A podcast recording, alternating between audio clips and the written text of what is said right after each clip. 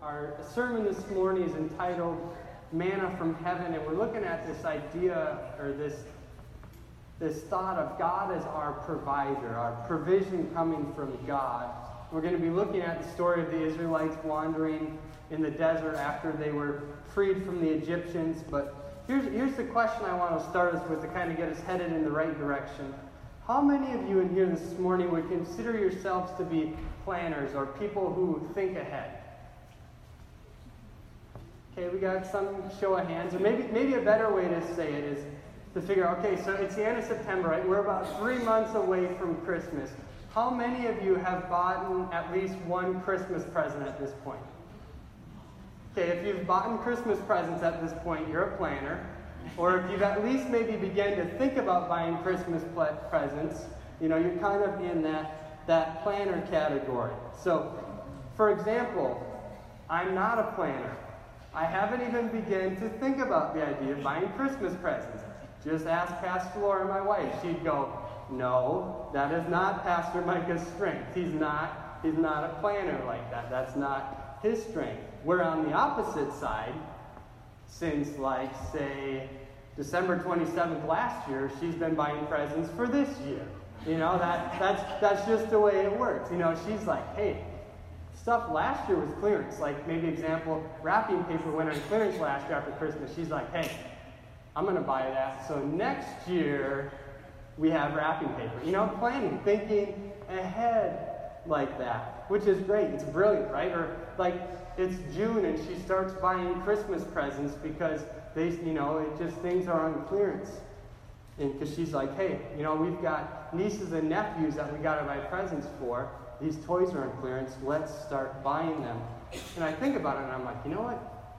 It's genius. Because instead of putting all the financial burden on November and December, you're like, oh, hey, we spread out the burden. You know, we spend some in June, we spend some in July, some in August. You know, you kind of piece it up and chunk it up, and you're spending a little bit here, a little bit there, instead of spending it all in one. You know, for me, it would be like December 10th to December 25th, or maybe more like December 20th to December 24th.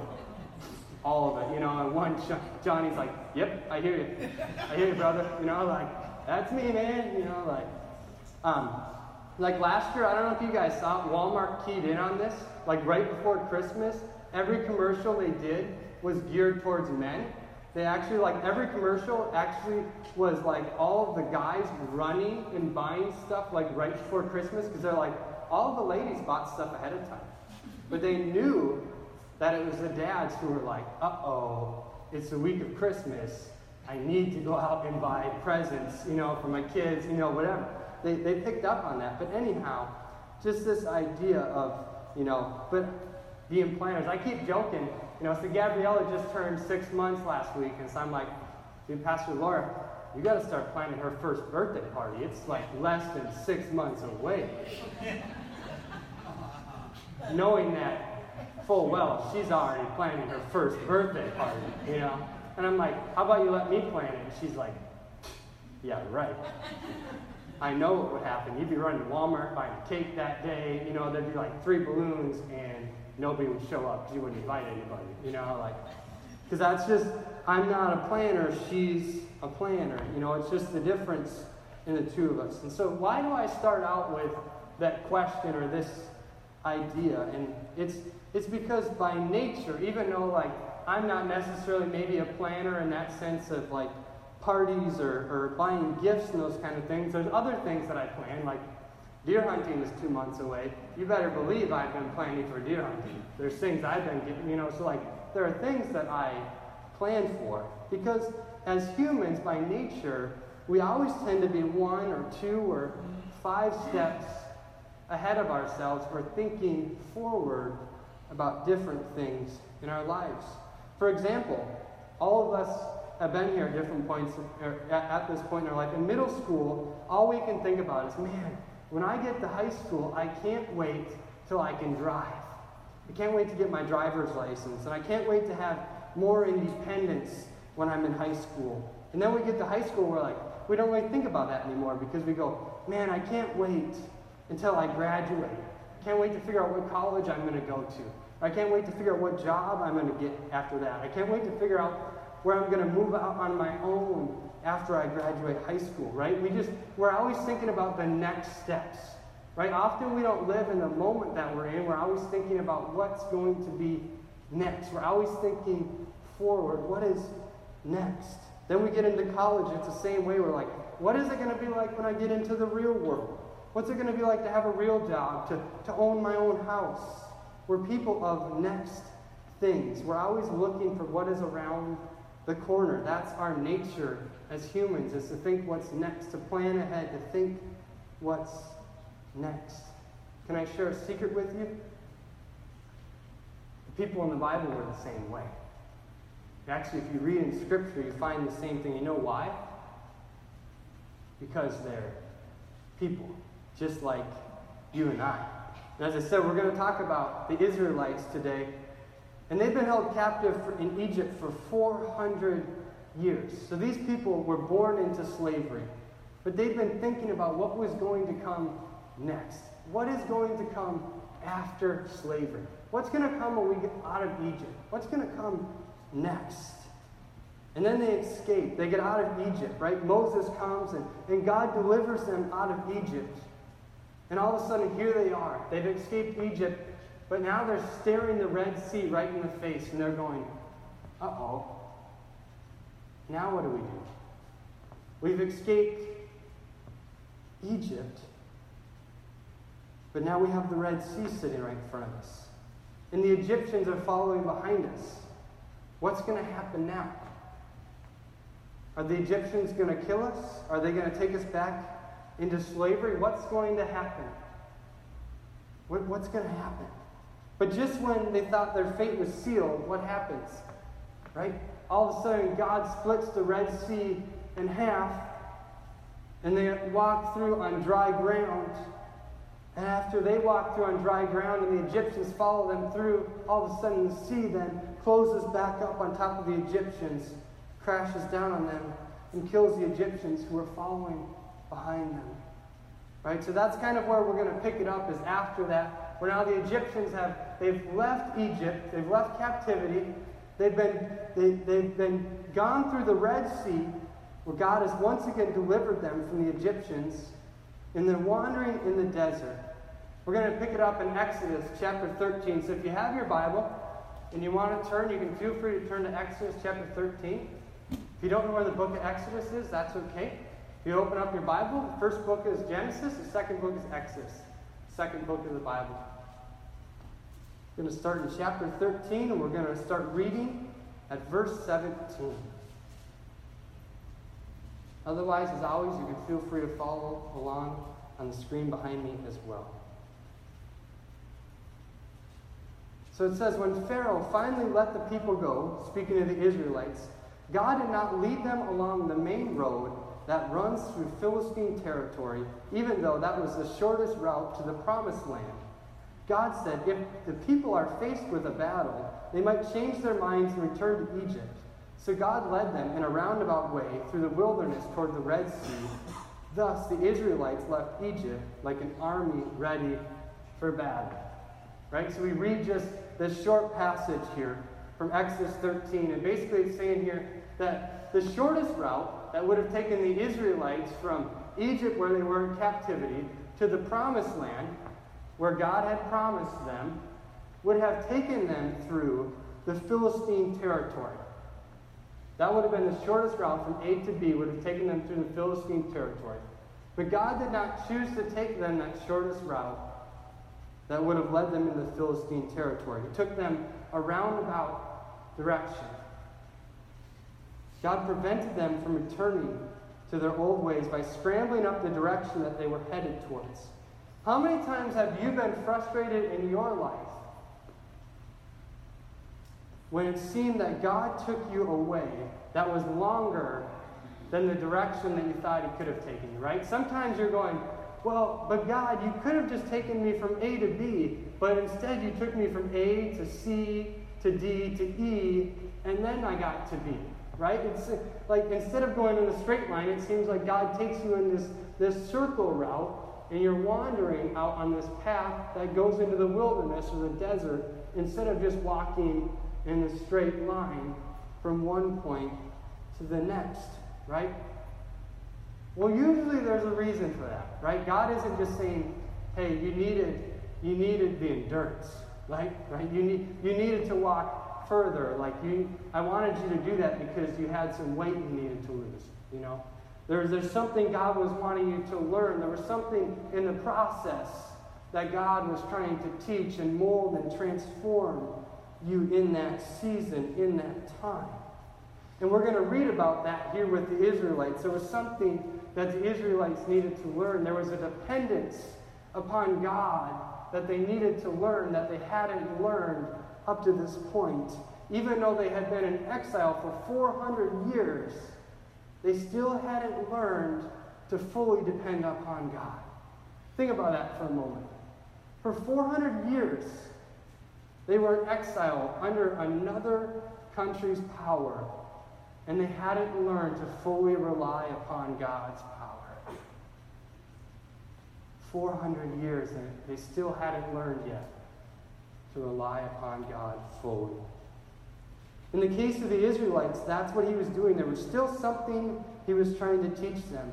Because only one month later, we find them whining and complaining. We're going to move to Exodus chapter 13. So, just three chapters later, one month after God has taken them through the Red Sea, we find them complaining. Verse 1 of chapter 16 says, Then the whole community of Israel set out from Elim and journeyed into the wilderness of Sin, between Elim and Mount Sinai. They arrived there on the 15th day of the second month, one month after leaving the land of Egypt. There, too, the whole community of Israel complained about Moses and Aaron. If only the Lord had killed us back in Egypt, they moaned.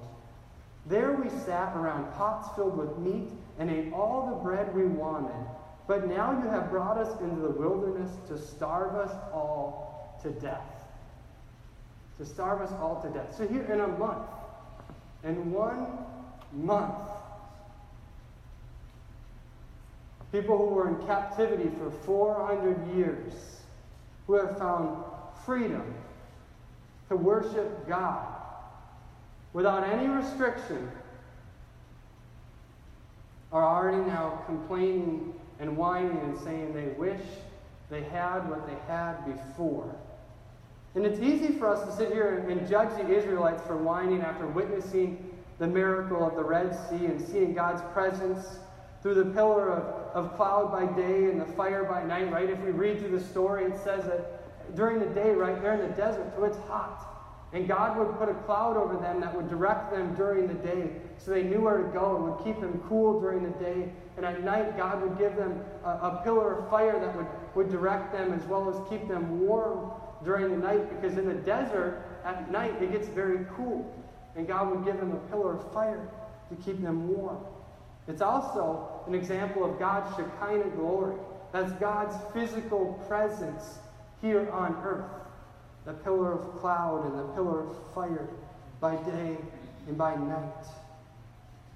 But they had become angry, or to use a term that we like to use today, or you may often hear, the Israelites became, for lack of a better term, hangry. Right? For some of you, maybe you've heard that term, and some of you, maybe you don't actually know what the word hangry means. But actually, if you look in the dictionary today, hangry is actually an official word in the dictionary today. If you look in the 2018 dictionary, hangry is in it. And this is the definition of hangry it means bad tempered or irritable as a result of hunger. Bad tempered or irritable as a result of hunger. So the Israelites, they've been walking around in the desert for a month. Their meager supplies had likely run out, and one person would have a hard time finding rations in the desert, much less two million people. Two million people. That's, that's, that's about the number of people that were wandering around the desert, the Israelites. Two million people. So, can you imagine two million people wandering around the desert trying to find enough food to feed themselves? The Israelites were getting hangry. They were getting tempered. They were becoming irritable due to their hunger that they had. Because of their hunger, they weren't thinking clearly. They began to whine. They began to get upset with Moses and Aaron, who were leading them at this time. Just to kind of share a quick story with you. Years ago, I had a youth pastor who told me about a student in his youth group whose entire mood was based upon his food. Sounds like a teenager, right? Their, their mood tends to be based upon food. And he actually said that this student was actually the reason why they would feed their students dinner before youth group and often have snacks at their youth group. Because when he would feed this student and give him snacks, he wouldn't whine, he tended to be much happier, he was less irritable, and they paid much more attention during service. So he actually found out, he said, if I feed my students on Wednesday night, we have much more productive youth group services. He actually found that out. And so to this day, he still feeds his students, and it has much, he, he, that's the benefit of it. He seems to have a much more successful, effective Wednesday night service. Because why? When you're hungry, your body goes through physical and mental changes. I'm not just talking about hungry, as in the cafeteria served nasty food or you just you didn't have very good food that day. I'm talking about when your body becomes deprived of food, or you're taking in less food than your body physically needs, you become exhausted, you become irritable, and you can become angry very quickly and you, you become a different person, right? We've all seen the Snickers person, right? You're not you when you're hungry. But it's a real thing. When, when people become seriously hungry and they have not gotten the food that they need, a person literally does become a different person mentally and physically. They become someone different. Knowing that and logically understanding that food for a large group of two million people or more, as the Israelites were in the wilderness, it would have been hard to understand, or it's not hard to understand how they would become angry in this situation. So let's look at that verse number three again. It said, If only the Lord had killed us back in Egypt, they moaned. There we sat around pots filled with meat and ate all the bread we wanted. But now you've brought us into this wilderness to starve us all to death. They're saying, there, at least we had all the food we wanted. We had meat, we had bread, we had the food that we needed. But God wasn't going to let his people die in the desert. He was going to provide for their needs.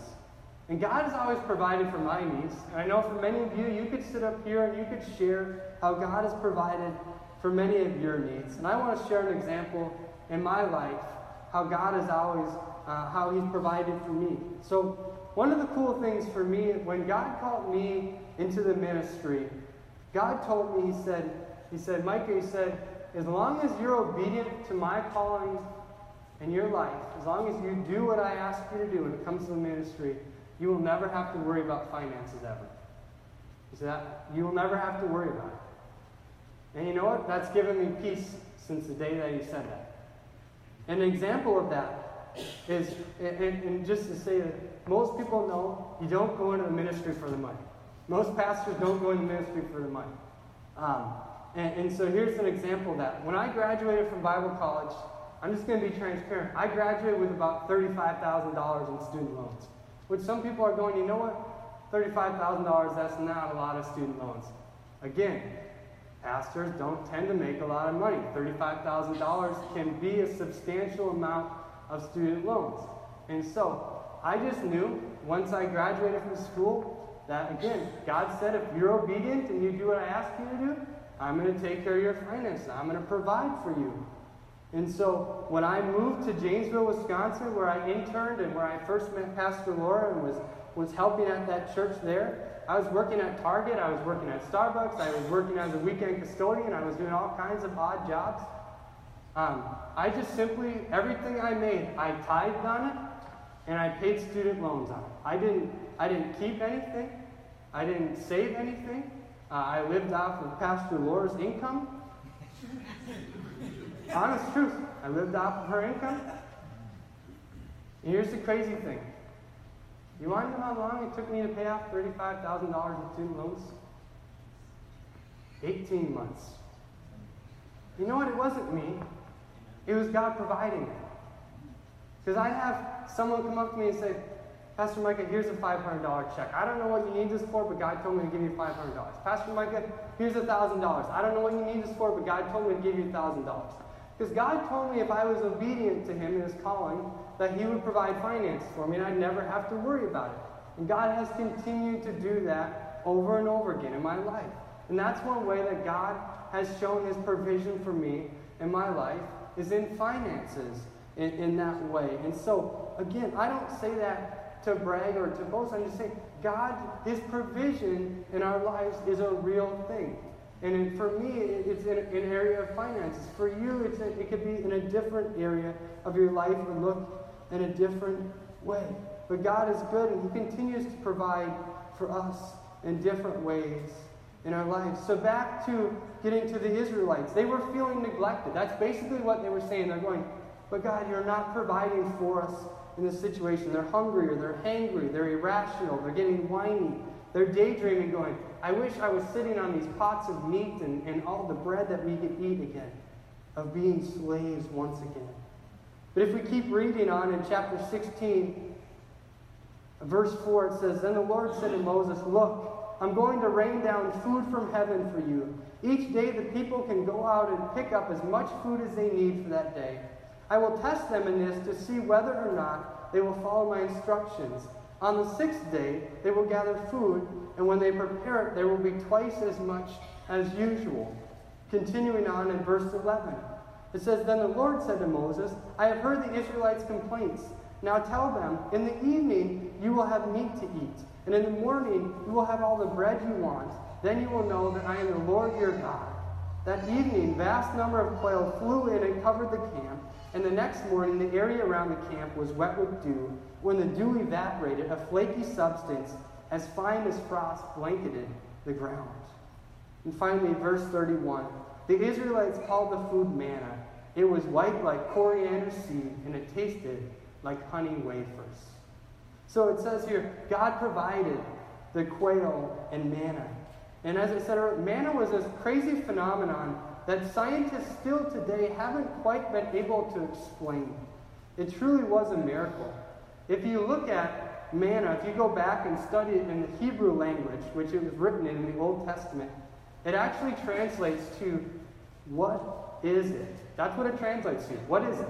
That's what the Hebrew word translates to. What is it? That's deep and theological, right? What is it? So manna is like this biblical mystery cafeteria food. You know, right? For those of you who are still in school, sometimes you get food on your plate and you're like, what is this? Yeah, that's the truth. Sometimes it, they say it's sloppy joes, but you're like, ah.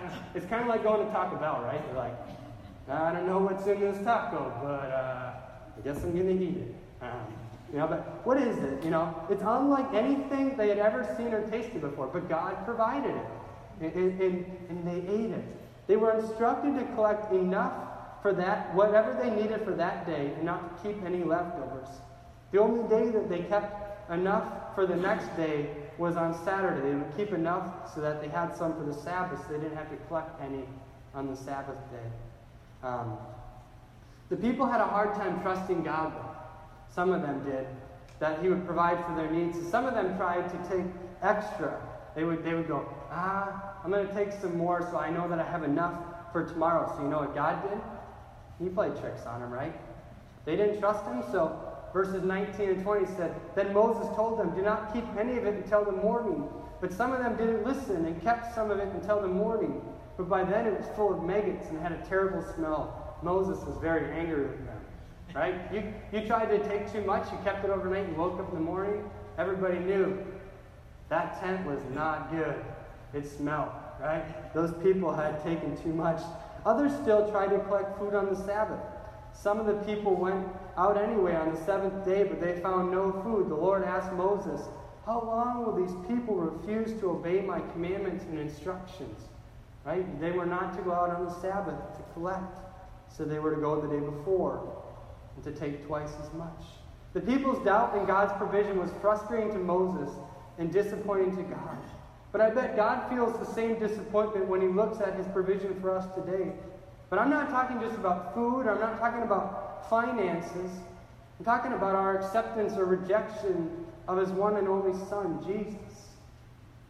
Listen to Jesus' word in the book of John as we shift to the New Testament now and look at chapter 6, starting at verse 48. Jesus speaking here, he says, I am the bread of life. Your ancestors ate manna in the wilderness, yet they died. But here is the bread that comes down from heaven, which anyone may eat and not die. I am the living bread that came down from heaven. Whoever eats this bread will live forever. The bread is my flesh, which I will give for the life of the world. Right? So Jesus is God's gift to us. That's kind of point number one. Jesus is God's gift to us. Right? If I could eat only one bread and one meat for the next 40 years, because that's how long the Israelites wandered in the wilderness was 40 years. If I could eat only one bread and one meat for the next 40 years, I don't know what I'd pick. You know, probably not uh, manna and quail, but even if I picked my favorite food, even after five days it would get old, right? You'd get sick of it. But manna and quail was definitely not the answer the Israelites were looking for when it came to their hunger issue. They had prayed for God to help them, and He did. But it didn't come in exactly the answer that they were expecting. Later in scriptures, we read that the people, uh, people prayed for God to send them a Messiah. They were looking for a king, right? A mighty warrior from a noble family. But instead, what did they get? They got a little baby born to a working class family, seemingly out of wedlock, right? Mary and Joseph hadn't been married yet. One that was born of the Holy Spirit. God doesn't always answer our prayers the way that we expect Him to, right? It doesn't always look the way that you and I thought it was going to look. Doesn't mean He didn't answer it, right? The quail came, the manna came. God answered the prayer. He brought provision. Jesus came, right? The ultimate sacrifice came. Even though it didn't look like maybe what we thought it was going to look like, Jesus came. The little baby grew up. He lived a flawless life. He was sacrificed upon a cross to take the blame of every sin that we've ever done and yet to do. He's our Savior, our deliverer. He's the answer to our prayers, but often we can take the gift that God gave to us for granted at times. Number two, Jesus is a gift for everyone. Not just a gift for you and I, he's a gift for everyone. I remember at different times being in school, and at times we'd have class competitions, maybe like junior class versus senior class versus freshman class versus um, sophomore class. And, you know, it'd be like, whichever class wins gets to have a pizza party, and the other classes don't. And when you were in the winning class, it was awesome. It's like, great, we get to have a pizza party. But if you're in the class that loses, you're like, oh, we don't get anything, right? You kind of feel left out. But that's not any fun. You, you pretend it doesn't bother you, but no one likes to be left out. The greatest thing about Jesus is Jesus has never left anyone out. Jesus didn't come for a select, he didn't come for a few. Jesus came for each and every person. Jesus is a master includer. Jesus never made anyone feel left out. Jesus was known for inviting everyone to the party. Jesus invites everyone. Jesus is offering himself to you. The only catch is are you accepting him? You know, are you accepting the invitation? Again, we read in that verse in John chapter 6, verse 51 I am the living bread that came down from heaven. Anyone who eats this bread will live forever, and this bread which I offer so the world may live is my flesh. He gave himself that we may find life through him. If you were an Israelite in the desert, manna was there and available for you. I guess you could have protested and gone on a hunger strike waiting for a different food, but that would have ended poorly. Manna is what God chose to provide in that moment, in that time. It's simple for someone to say, Jesus loves you. But that's a hard concept sometimes for us to get our mind wrapped around. Every day we see people around us looking for a different answer, searching for something besides manna, something besides Jesus. They're looking for a different answer. When Jesus is simply the answer to our prayers, and He's available to anyone who chooses to follow Him. Number three, you can't just pick up the manna, you have to choose to actually eat it. You have to choose to actually eat it. If I were an Israelite in the desert and I collected the manna every day, but I never actually ate the manna, I would die. Right? If you picked up the food, picked up the substance, but you never ate it, you would die. And that's the same about Jesus. If all we did was come to church all the time, people see us here, we're collecting manna. Church is where we find community with friends that, that may believe what we believe. We listen to sermons. We, we grow in, in discipleship in our community groups. We're collecting manna. We're learning. We're growing. We're worshiping. Those are all good things. But have you accepted Jesus? Is your life being transformed? Is it changing? Is your life changing? Is it being transformed? Is your life affecting others around you? It's easy to pick up manna. But is that manna making a difference in your life? Jesus promises us that he will come back for us. And there's a banquet, there's a reward in heaven for us forever with him as we choose to walk with him. So, what is it that you're continuing to trust the Lord for today?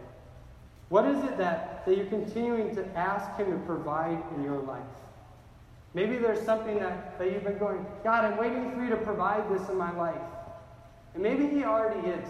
I mentioned this earlier. Maybe He already is providing, and it just looks different than what you thought it was. Maybe that provision is already there.